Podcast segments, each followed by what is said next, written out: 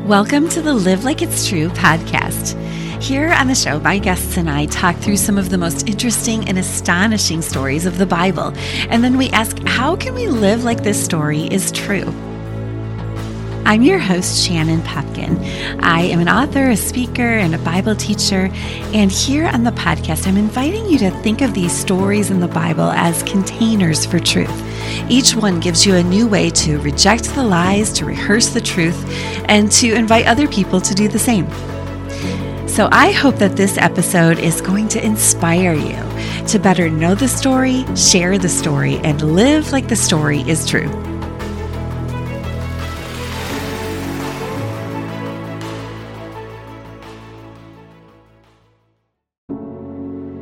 Why, God? Why haven't you shown up for me? If you love me, God, how could you let this happen to me? In today's episode, we're going to invite you to bring questions like these straight to Jesus. And I think you might be surprised by the answers to these questions embedded in the story from John 11 that we're going to look at today. And I'm so excited today to have Vaneetha Risner with me. Vaneetha says that some of her greatest joys in life are being wife to Joel and mom to Katie and Kristi. And she says you can find her embarrassing them in Raleigh, North Carolina. Vaneetha has been featured on Desiring God, Family Life Today, Johnny and Friends, and Christianity Today. And in all of her books, including her latest Bible study, Desperate for Hope, Vaneetha helps people to find hope in their suffering. Her story includes bullying, loss of an infant, developing post-polio syndrome, and going through an unwanted divorce. And this woman has suffered. And yet I think you're going to find so much hope and encouragement in what she shares today. Vaneetha Risner, welcome to Live Like It's True.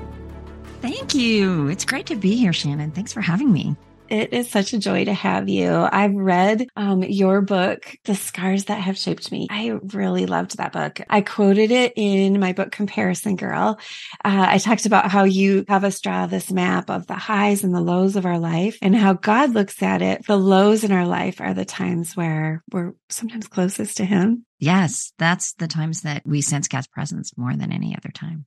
Yes. And so you're talking a little bit about that in your new book, Desperate for Hope, Questions We Ask God in Suffering, Loss, and Longing. Tell us a little bit about that book. Well, that Bible study kind of came out of my own struggles when I went through suffering of just having these questions of God. And I think a lot of people feel like if you know the Lord, you don't ask questions. And I actually think questions are what draws to God. You see that through the Psalms. When people are struggling, they ask God, like, why have you forsaken me? Mm. You know, why have you turned your back on me? And right. I feel like when we are honest with God, God really responds to us because it draws us near to Him. So that was the sort of idea behind the Bible study is these questions like, if God loves me, why did this happen? Or what if the worst happens? Or what if this never gets better? And looking at 6 women in the Bible who asked something similar and didn't ask exactly that question, but sort of the arc of their lives is asking something like that. Mm-hmm.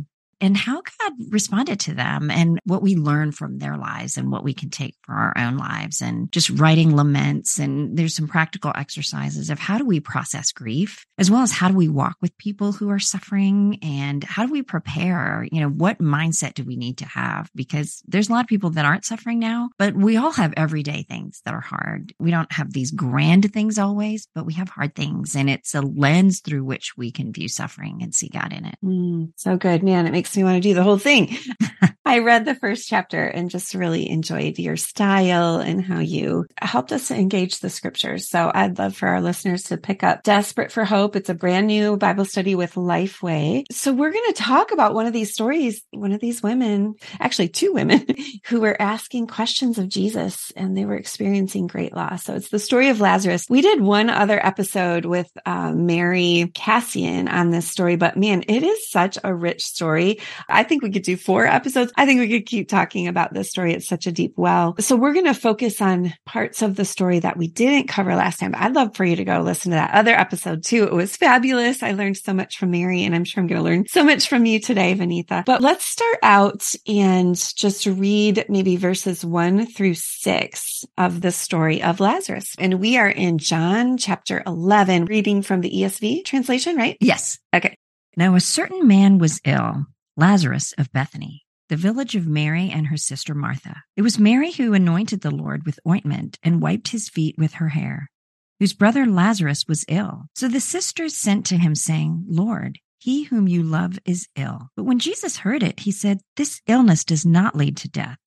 It is for the glory of God, so that the Son of God may be glorified through it." Now Jesus loved Martha and her sister and Lazarus. So when he heard that Lazarus was ill, he stayed 2 days longer in the place where he was. Okay, that's kind of interesting, right?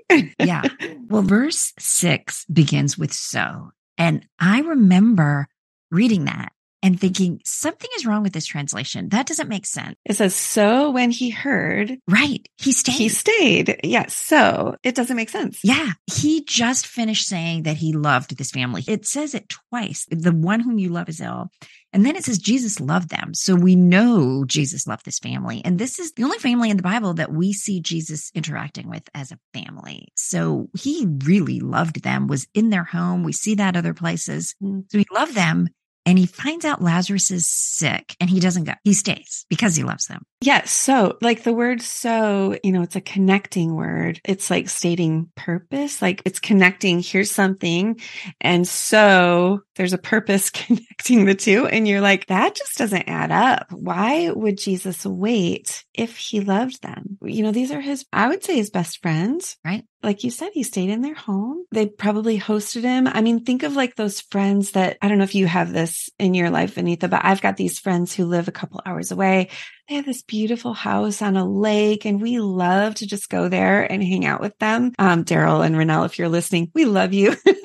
You know, we love to go there and relax. They're believers. We just fellowship with them. And if they called me and said, "We're in a desperate situation, we need you to come," I can't imagine saying, "Well, okay, I'll stay here a couple of days longer." That's interesting. And I think we're going to unpack that further. But what's the reason that Jesus gives? Well, Jesus said before he stayed, he said, "This illness does not lead to death. It is for the glory of God." And then he tells the disciples after basically Lazarus has died, he says, "Lazarus has died." This is verse 14. "And for your sake, I'm glad that I was not there so that you may believe, but let us go to him." Okay. Yeah. So at this beginning part of the story, Jesus is kind of interacting with his disciples. There's a messenger who comes, who says Lazarus is sick. And that's when it says, "So he waited." And then he's kind of interacting with his disciples. They go back and forth. He says he's asleep. They're like, "Oh, well, let him sleep." And he's like, "No, I mean, he's dead." And this is where, like you just said, I'm glad for your sake, for the disciples' sake, that I wasn't there. Because what would have happened if Jesus was there? He would have healed his friend. They all know that, but he's waiting, he's delaying so that they can believe. What do you think he's getting at? What is it that they don't yet believe? Yeah, it's interesting. I mean, it makes you wonder, what is it that they're missing that he feels like he has to go to this huge length? Because he healed everybody. You don't see him not healing anybody up until Lazarus. Right. Which is what was so shocking. All these people that really would be considered enemies of the Jews sometimes, you know, or Canaanites, he's healing them all. Mm-hmm. And he doesn't heal Lazarus for a reason for both Mary, Martha, and Lazarus, and for the disciples. So I think it kind of puts us on the edge of our seat. Like, okay, this is making even less sense. Like, how is this going to help us believe? And I think as the story unfolds, we see why it helps us believe. But I think that's the crucial question, Shannon, is why would this help us believe when Jesus doesn't go? Yeah. When Jesus lets his friend die, lets these sisters, when I think about them, I think, you know, they're probably saying to Lazarus, hang on, your best friend, he's coming. Don't worry. And kind of watching on tiptoe at the window, like Jesus must be coming. Of course he's coming. He comes for everybody. Right. We sent word. Yeah. He should be here any minute. Right. Hold on, Lazarus. Hold on. Yeah. And then watching him take his last breath, it's like, how can Jesus do that? And I think all of us can relate to that when we wait for Jesus to come. Yeah. And we think he's going to rescue us, and we're watching, and he doesn't. Yeah. The title of your chapter is "If God Loves Me, How Could He Let This Happen?" I think that's one of the false narratives that the world holds up as like, here's a reason I can't believe. Yeah. Is if God really loved me, how could he allow me to lose my child, lose my brother? How could he allow me to endure this cancer, endure this divorce, whatever it is? Yeah. if he loved me. And I know you've walked through some of that sort of suffering. Is there a time that you've asked God, like, why? You know, if you love me, how could you allow this? Anything? I know you could probably answer that question with many stories. I've read a bit from you, but what would you say, Vaneetha? Yeah, I really could with several times, but the time that comes to mind is after my son died. And Shannon, I had begged God not to let him die. Like he had had a heart problem, but he was doing well. But this doctor took him off his medicine because he was doing so well and said, oh, he's out of the woods. What age was he? He was 2 months old. Oh. So he had a hypoplastic left heart, but he was doing super well. He'd had a surgery. And I have a friend who was a pediatric cardiologist, and I had called him after Paul was taken off his medicine. And this friend was like, that's very dangerous. He shouldn't have done that. But this was on a weekend when I talked to my friend, and I thought, you know, this will all wait till Monday. But in the middle of the night on Sunday night, Paul screamed, and my husband took him by ambulance to the hospital. And I remember just being on my knees begging God, like, God, will you come? I love you. I've served you. I've taught Bible study, you know, just all this bargaining. God, please come through for me. Mm-hmm. Some friends came and stayed with my older daughter, and I went to the hospital, and I just knew God was going to save him. Like I was so sure that this was going to be a great story about God saving my son. And we got there, and at the hospital, they said, your son is dead. Mm-hmm.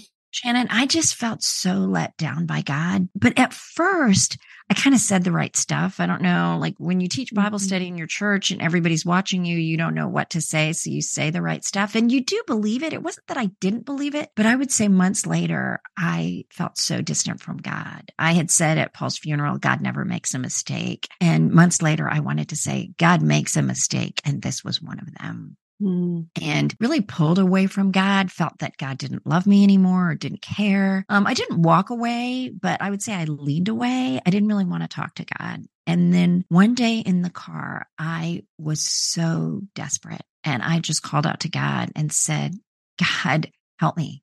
Like, show me yourself. And the presence of God filled my car in a way that has never happened since. Like, I felt like I was so happy. I started laughing, which sounds crazy. Like I had been sobbing and I just felt like God was there. God was right there in my car, right with me saying, I'm with you. I will never leave you. And it was this picture of God's glory that changed me.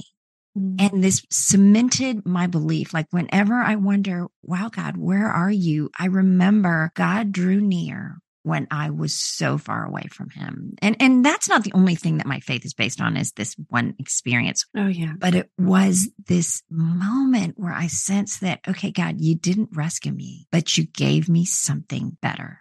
You gave me yourself. And my whole life, I look back on that and say, you gave me yourself. And I find that I get glimpses of that when I ask God, like, show me your goodness. I've said that so many times to God in the midst of a really hard situation. Just show me your goodness, which is kind of like Moses's, show me your glory. Yeah. Then you open your eyes and you look around. Like God is doing things for us all the time in answer to our prayers. But if we don't pray them and we don't look, we don't see it. And so that was a moment for me that showed me that belief is better than rescue, which is crazy to think. And in the midst of trial, we don't think belief is better than rescue. All we want is rescue. Yeah. But when we see the glory of God, we realize there is something so much deeper because this life will be over in an instant. Yeah. And what is really going to last for us? And that is our relationship with God. That's so good. You know, as you're talking, I had a similar moment and I was in a car too. It was one of the darkest nights of my life. I had to drive across to the other side of our state. Someone that I desperately loved was in deep trouble. And I was just, you know, when you don't pray in a straight line, I was like darting into the presence of God, like begging him for mercy and asking him, please save us. Like I was desperate for rescue, desperate for hope, like the name of your book. And I won't go into the whole story, but God met me with my radio. I would be praying something and there would be a song on the radio that was an answer to my prayer. And I don't know how that worked out. I don't know if God picked the playlist before. I don't understand how that works. I'm sure God was meeting a lot of people where they needed him, but I needed him that night. The next day I looked back at the playlist and it was like an hour and a half worth of songs. And I look back, I remember when that song played. I remember when that song played. I remember when that song played and how that met me where I was. And there were 7 songs that God gave me, and they weren't right in a row, but they were intermittent. And the last one, I just have to tell you this one, it was It's Not Over Yet by King and Country. And I was like you, this was the dark night of the soul, but I was saying, God, you are with me. It's not over yet. I don't ever want this to be over. I want to feel your presence. I have never felt before. You are with me. I sense it. You're with me. I'm just crying. It's not over yet. And the ironic thing was, as that song was playing and I was praying this, our car moved out of range of the radio station. And so the song was fading or was turning to snow. And I'm no, I don't want it to be over yet. So then I'm praying to God and I'm I need more of you.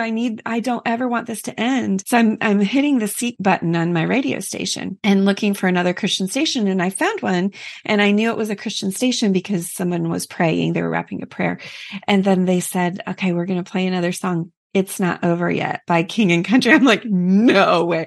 I wanted to pull my car over and have a little dance party with the Lord. I could not believe the way he met me in his presence. And I know that's a weird story, and I don't rely on my radio to hear from the Lord, but it happened to his glory. He showed me his glory there. He showed me himself, his presence in an inexplainable way. And that's what you're talking about. I would have never chosen what I was going through that night. Never. And you would have never chosen this experience with losing your baby, your 2-month-old baby who's precious to you. And Mary and Martha, they never would have chosen this either. They did not want to walk through this. This is not what they had ever anticipated or ever would have chosen for themselves. But Jesus said, verse 15, for your sake, for the disciples' sake, I am glad I was not there so that you may believe. So Jesus arrives. He gets to Mary and Martha's house 4 days, it says, after Lazarus has been in the grave. Would you read that part, Vaneetha? Let's do verse 17 through 25.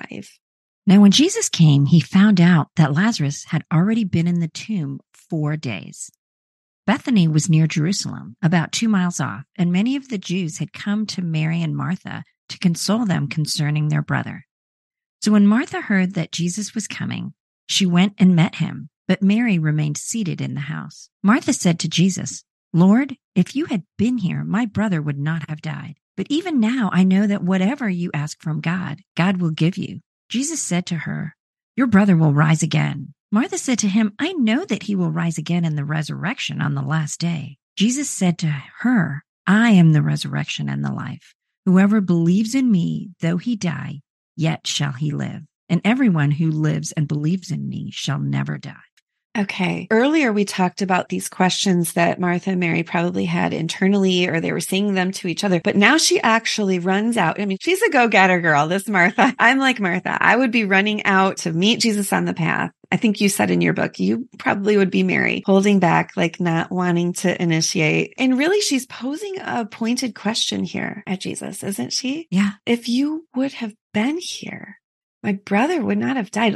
Do you hear a little confrontation? Yeah. I think she's saying, in other words, you weren't here and my brother died. If you had cared enough, and it's kind of these words that we might think, but not dare to say to God, if you had cared enough, this wouldn't have happened. But I think a lot of us think that way. I've thought that way so many times. If you had actually cared, you wouldn't have let this. And so there is this underlying thing that we hear in Martha's voice, I think, if you had been here, but you weren't. Yeah, almost an accusation. Yes. And I love that it's in our Bibles, because if maybe there's a listener right now who's identifying I have some questions for Jesus, yeah. Why didn't you show up for me? Why? Yeah. Do you agree we can bring those questions to Jesus? Yes. I think God welcomes them. The more honest we can be with God and just pour out our hearts, I think the closer we draw to God. Whereas if we just kind of sit back and say the right stuff, which is what I think we want to do, because some of us feel like we need to defend God somehow, which God doesn't need our defense. He needs our love and our trust. Yeah. God defends himself. I can just so identify. If I had been the one at the funeral of my 2-month-old baby, I think I would have been trying to say the right things. I think I would have been grappling with here's what I believe. I'm going to say what I believe. And yet the questions bubbling to the surface. And do you think there's a process too with grief? I'm sure you talk about this in Desperate for Hope. Yeah. I mean, I think grief for me really starts with lament, and it's just being honest with God. And, you know, we are angry at different things. And, you know, I'm not saying it's fine to be angry at God, but God understands that. And I think when we see that, we can confess it, because there's nothing that we can't take to God. So we can take I confess I'm angry. I'm mad that you let this happen. Like, help me see. And so I think there's nothing that's surprising to God about our emotions, but when we try to stuff them down, that's the hard part. And I feel like it's like relationship. Those of us who are married or have children or just friends, if you are mad and you just pull away and you think, I can't say anything nice, so I'm not going to say anything at all, it just adds so much distance to the relationship. Yeah. Whereas when you're willing to say, okay, this is hard, like, let me talk this through. This is why I'm upset. Help me understand. Things get so different. And so I think God is welcoming our questions. And we see, which we'll talk about in a minute, both sisters say that, you know, they might have had a different tone, but they're both saying, you know, if you'd been here, this wouldn't have happened. And we see that it really is through them going to Jesus that they get to see the glory of God. And I think that's what happens for us, is we go to Jesus, or we let Jesus come to us. We want that interaction. Yes. I have had friends say to me in hard times, I'm just not ready to talk to God about this yet. I can't open my Bible. I'm trying to like invite them. No, this is what will help you. We have to make our own decision on that though. And I love that Martha made this decision to go straight to him. She didn't withdraw. It doesn't help to not talk, right? And I've been the one to withdraw, and I'm just not talking to you right now. Don't do that to Jesus. Like, here's a warning. You're going to get what you need by running out, going to him. And then I think his response to her is kind of amazing. She's like, I know that if you ask, God is going to give you anything you want. And Jesus says to her, your brother will rise again. Just like that, your brother will rise again. What's interesting about her response to that though, Vaneetha? Yeah. Well, she thinks Jesus is talking about at the very end, which is makes sense. Like, you know, she's thinking, okay, he's going to rise again at the resurrection. And so maybe I shouldn't worry because one day he will. She doesn't really understand what he's about to do.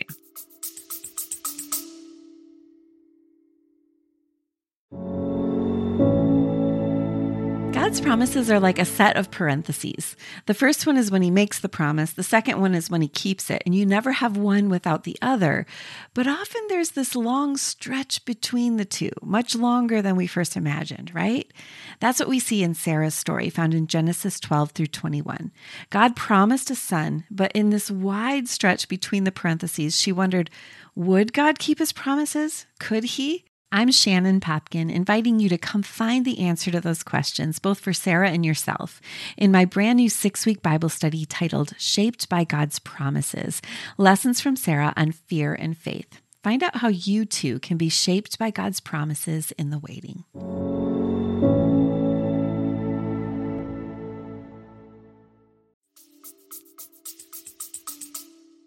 Yeah, she's talking more theoretically, like, this is a theological truth. We know that there will be a resurrection. She's like, yeah, kind of. Yes. Jesus just gave her this amazing, your brother will rise. I mean, we know that rest of the story. He's going to raise him from the dead. And Martha kind of, I know.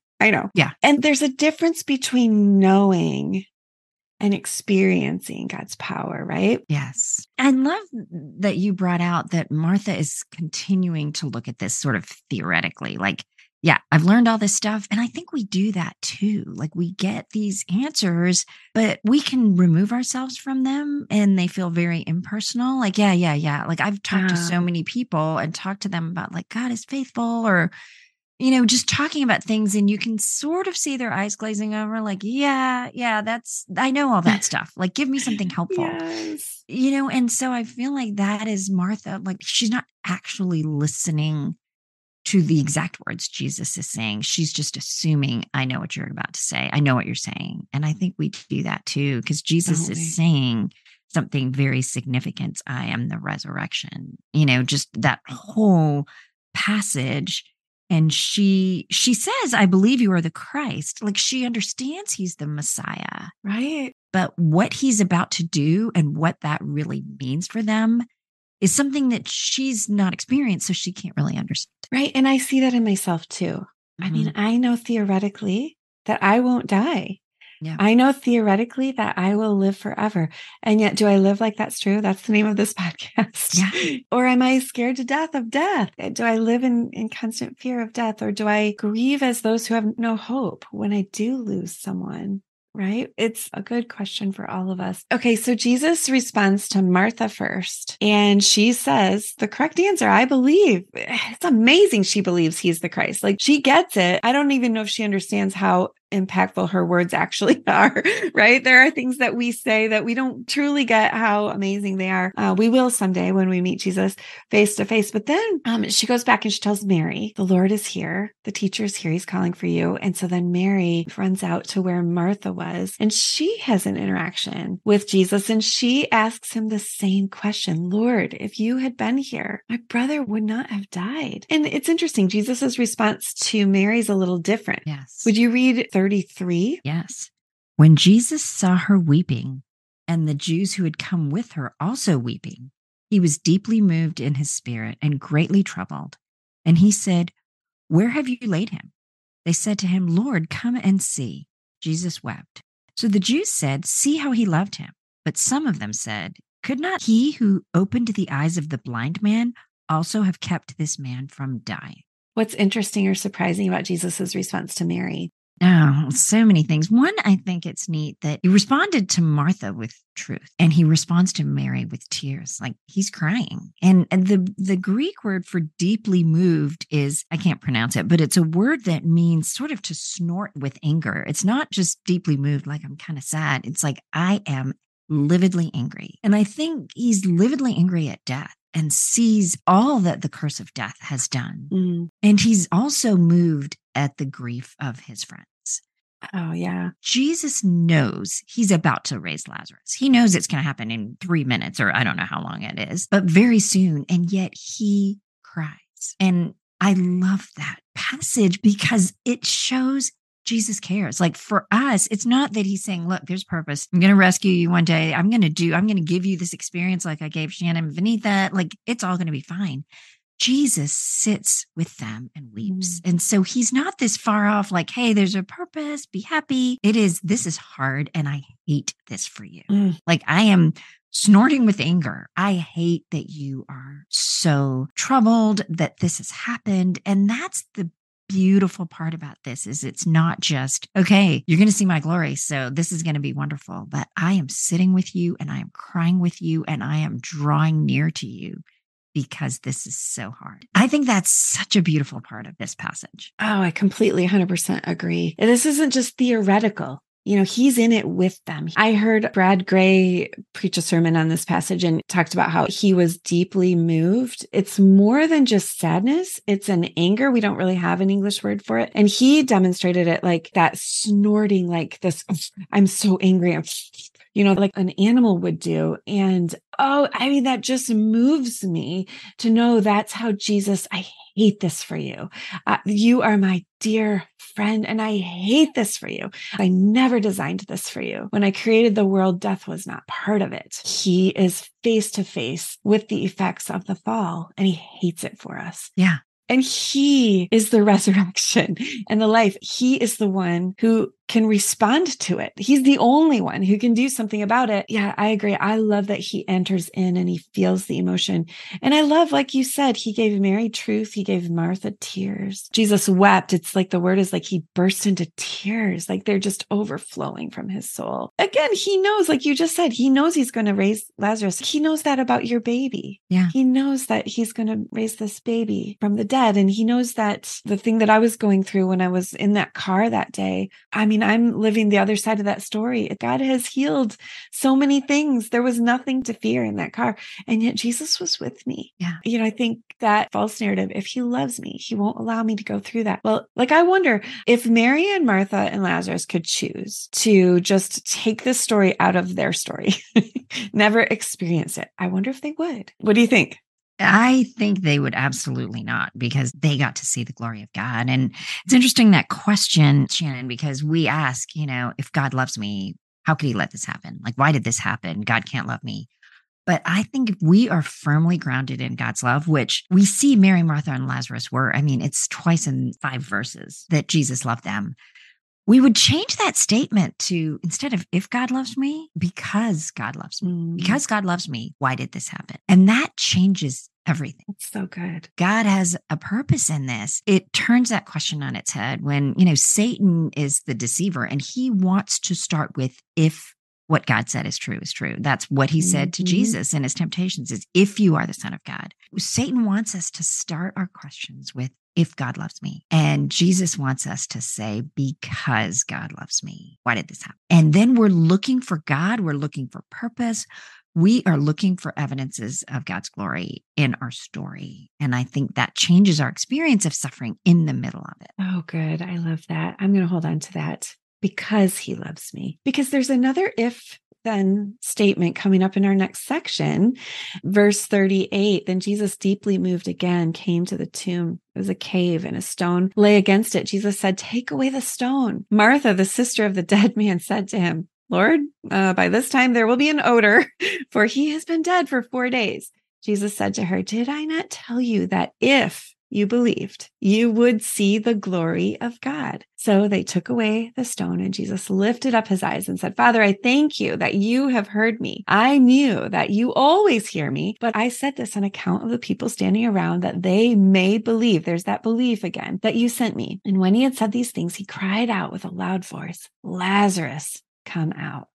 And the dead man came out. So what's interesting here or surprising, Vaneetha? Well, it's surprising, one, that he just says the words and Lazarus comes out. It's just with his words, right? The power of his words. Yes. And I mean, I just love the way, first of all, that he thanks God that he has heard him. That was for everybody there. And that, that he performs this miracle so that people would believe that God had sent him. Now, he had done tons of miracles before that, but this was the miracle that really changed, I think, the course of his ministry, because after that, it says, it's so weird, many believed, and then other people wanted to kill him. Yeah. So it was this pivotal thing that you either are going to believe that this is God or you're going to run because it's frightening or you don't want to believe it. And so it is this pivotal thing that Jesus does. And you see God's glory in this. You see God's glory in lots of miracles. I mean, we see that starting in John 2. The disciples saw God's glory as he did miracles. But this is the one where he is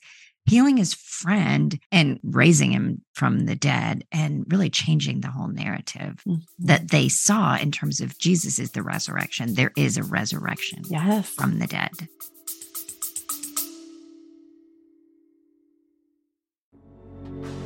Is there a teen you know and love who struggles with the endless pressure of comparison? Maybe she drives herself to exhaustion trying to prove she measures up. Or maybe she shrinks back to the shadows, convinced that she'll never measure up. In my brand new book, Comparison Girl for Teens, co-authored with Lee Nienhuis, we're talking about the new face of this age-old problem, comparison. We've got lots of fun quizzes and stories to keep her engaged, and we've broken up the chapters by topic, talking about things that she's got questions about, comparing beauty, comparing femininity, comparing popularity, and more. But ultimately, our goal is to invite your teen to Jesus's healthier, happier way of living me-free. So come visit comparisongirl.com and get the answers that both she and you need on how to thrive beyond measure in a world that compares.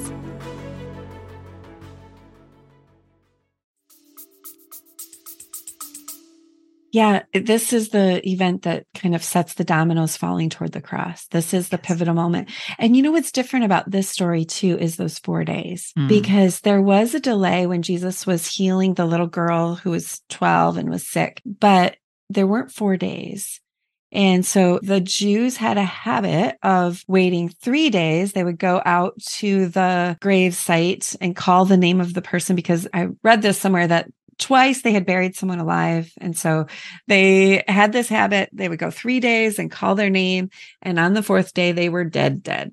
You know, like we knew without a shadow of a doubt, they're dead. And so that's twice, I think, in this story. It says he had been dead 4 days. 4 days. So he is dead. There's no arguing that he was not dead. And now he is himself, arguing that he is alive, right? So he's going to testify Lazarus is a grown man. I think the other difference is that these are Jesus's friends. And man, if Jesus had not waited those extra days, we wouldn't have this story. Yeah. And that would change perhaps something even for you and me today. This story, it just so cements the truth that Jesus has the power with his words to raise you and me too from the dead and our loved ones from the dead. Do you agree? Yes, it definitely shows us that Jesus is the resurrection and the life. And, you know, Lazarus dies again. Like all these people are dead. Yeah, right. And so it wasn't necessarily just that he was relieving his pain. He shows he has power over death. And so because he raised Lazarus, he can raise all of us. Because I think some people may be listening like, well, they didn't have the horrible suffering in that they watched Lazarus die, but then he came to life and the person I love didn't get raised from the dead. Mm-hmm. I think most people listening have not experienced that. And so just understanding though, that somebody had to watch the other siblings die again.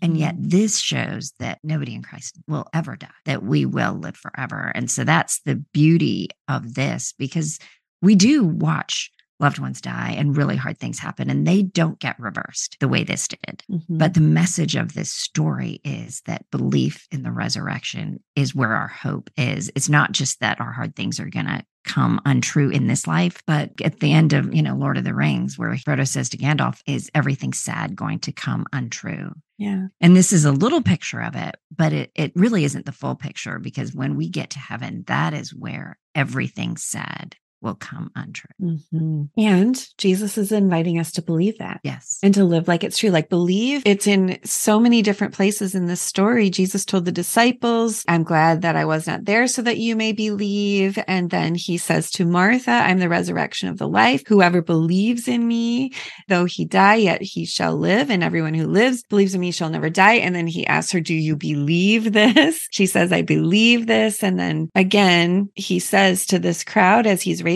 Lazarus, did I not tell you that if you believed, you would see the glory of God? Belief. This whole story happened. He waited these extra days. He raised Lazarus so that we could believe and so we could see the glory of God. Yeah. I feel like that's the crux of the story in a lot of ways, is that God doesn't always rescue us. Like he didn't rescue Mary, Martha, and Lazarus, because he wants us to believe and to see his glory. He said over and over again through this story is that's a greater gift. Like rescue, he could have shown up, healed Lazarus, and they wouldn't have understood what I am the resurrection means. They wouldn't have seen the glory of God the same way. So when we are not rescued, but we are shown God's glory, that is really the greatest gift that God can give us, because it cements our faith, just like it has done for both of us. When we were in the car through music or just through God's presence, it changes us. And God knows that's what we need more than anything, is to know that he is near. And that helps us for the next thing. Mm. Life is a series of hard things in our lives. There's disappointments, and that is what strengthens us for the next thing, rather than rescue almost sometimes makes us just expect, okay, we're not going to go through hard things. And God is like, you are going to go through hard things, but I will never leave you. And you will know my glory and my presence through them. Yeah. Vaneetha, you've gone through so many hard things. You've got a list, girl.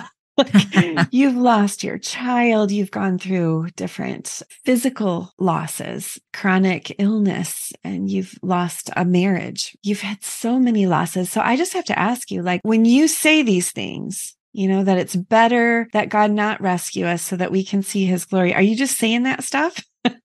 Or are you just saying the right thing? Or do you actually believe it? Like, as you face the next thing, is it making a difference? Experiencing God in my suffering has grounded my faith in ways that not suffering never did.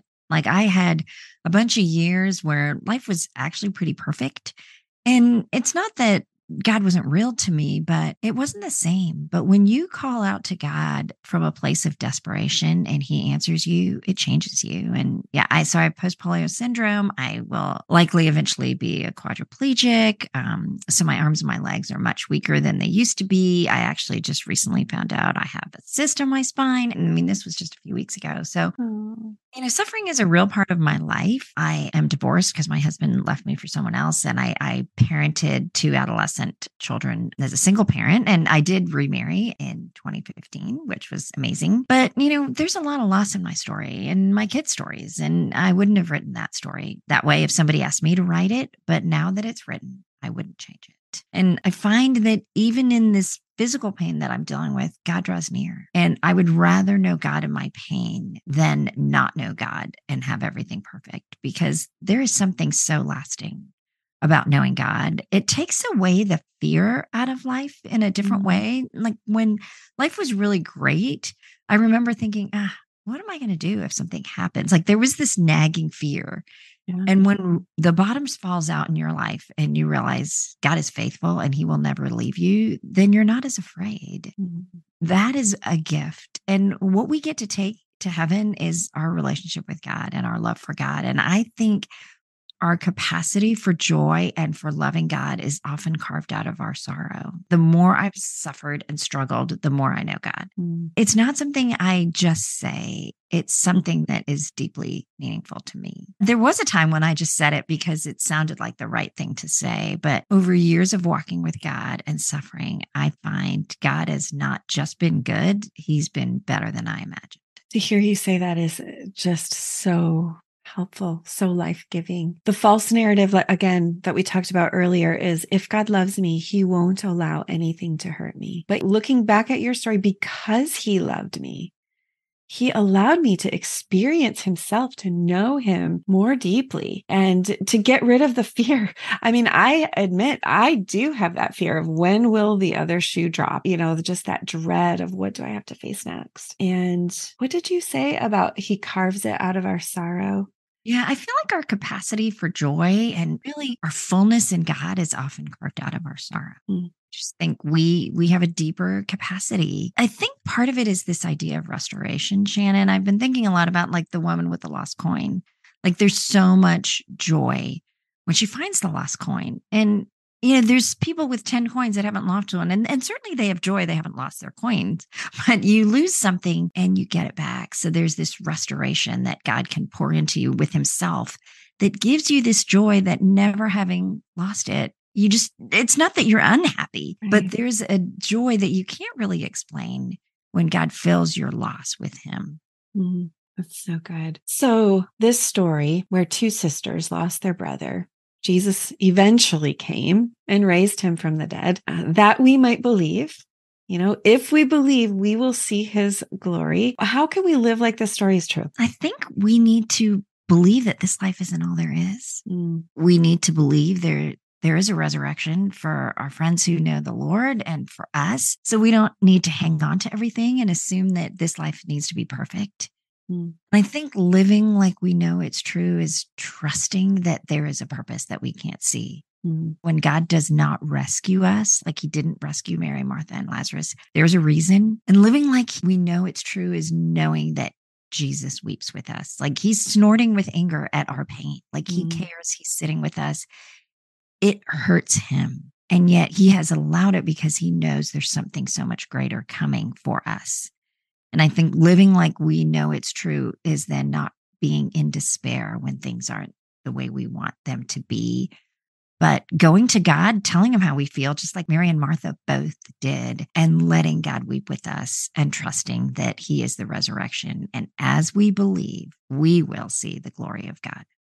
So good. I want to hold on to so many of those things. But the biggest thing I think I'm taking away from this conversation is not if he loved me, it's because he loves me. Like just turning that question around. That's living like it's true, with the working assumption that he loves me and he is showing me his glory through this. He will be with me and all things will be restored. Living like it's true is this isn't all there is. I don't have to make this life perfect. I don't have to control it all. There will be losses and I can live with that because more is to come. What was that quote from The Lord of the Rings? Is everything sad going to come untrue? Yeah. Living like it's true is knowing all of the sad things are going to come untrue in glory when Jesus raises all of us who are in Christ. I want to be careful. That is not a universal, like if you don't know Christ, you need to. All of us who are in Christ will have everything fulfilled. All of the sad things will come untrue. He will raise all of us from the dead and we will live forever with him. Amen. Thank you so much for having this conversation with me. Wow. Thank you for having me. This was wonderful. Can I just remind you that each of these stories from the Bible is absolutely true. Rather than giving us a list of facts to memorize about himself, God gave us a book filled with stories, and each one helps us to know him and to understand this overarching story that we are all in. So I hope that you'll take some time looking at this story in your Bible. To help you study, I've put together my free Live Like It's True workbook, which includes my false narratives watch list, my story elements bookmark, and more. Live Like It's True is part of the Resound Podcast Network. For more gospel-centered resources, visit resoundmedia.cc. We've got that link for you, along with links to any of the other resources that we've mentioned in the show notes. Thanks so much for joining me. And now it's time to go live like it's true.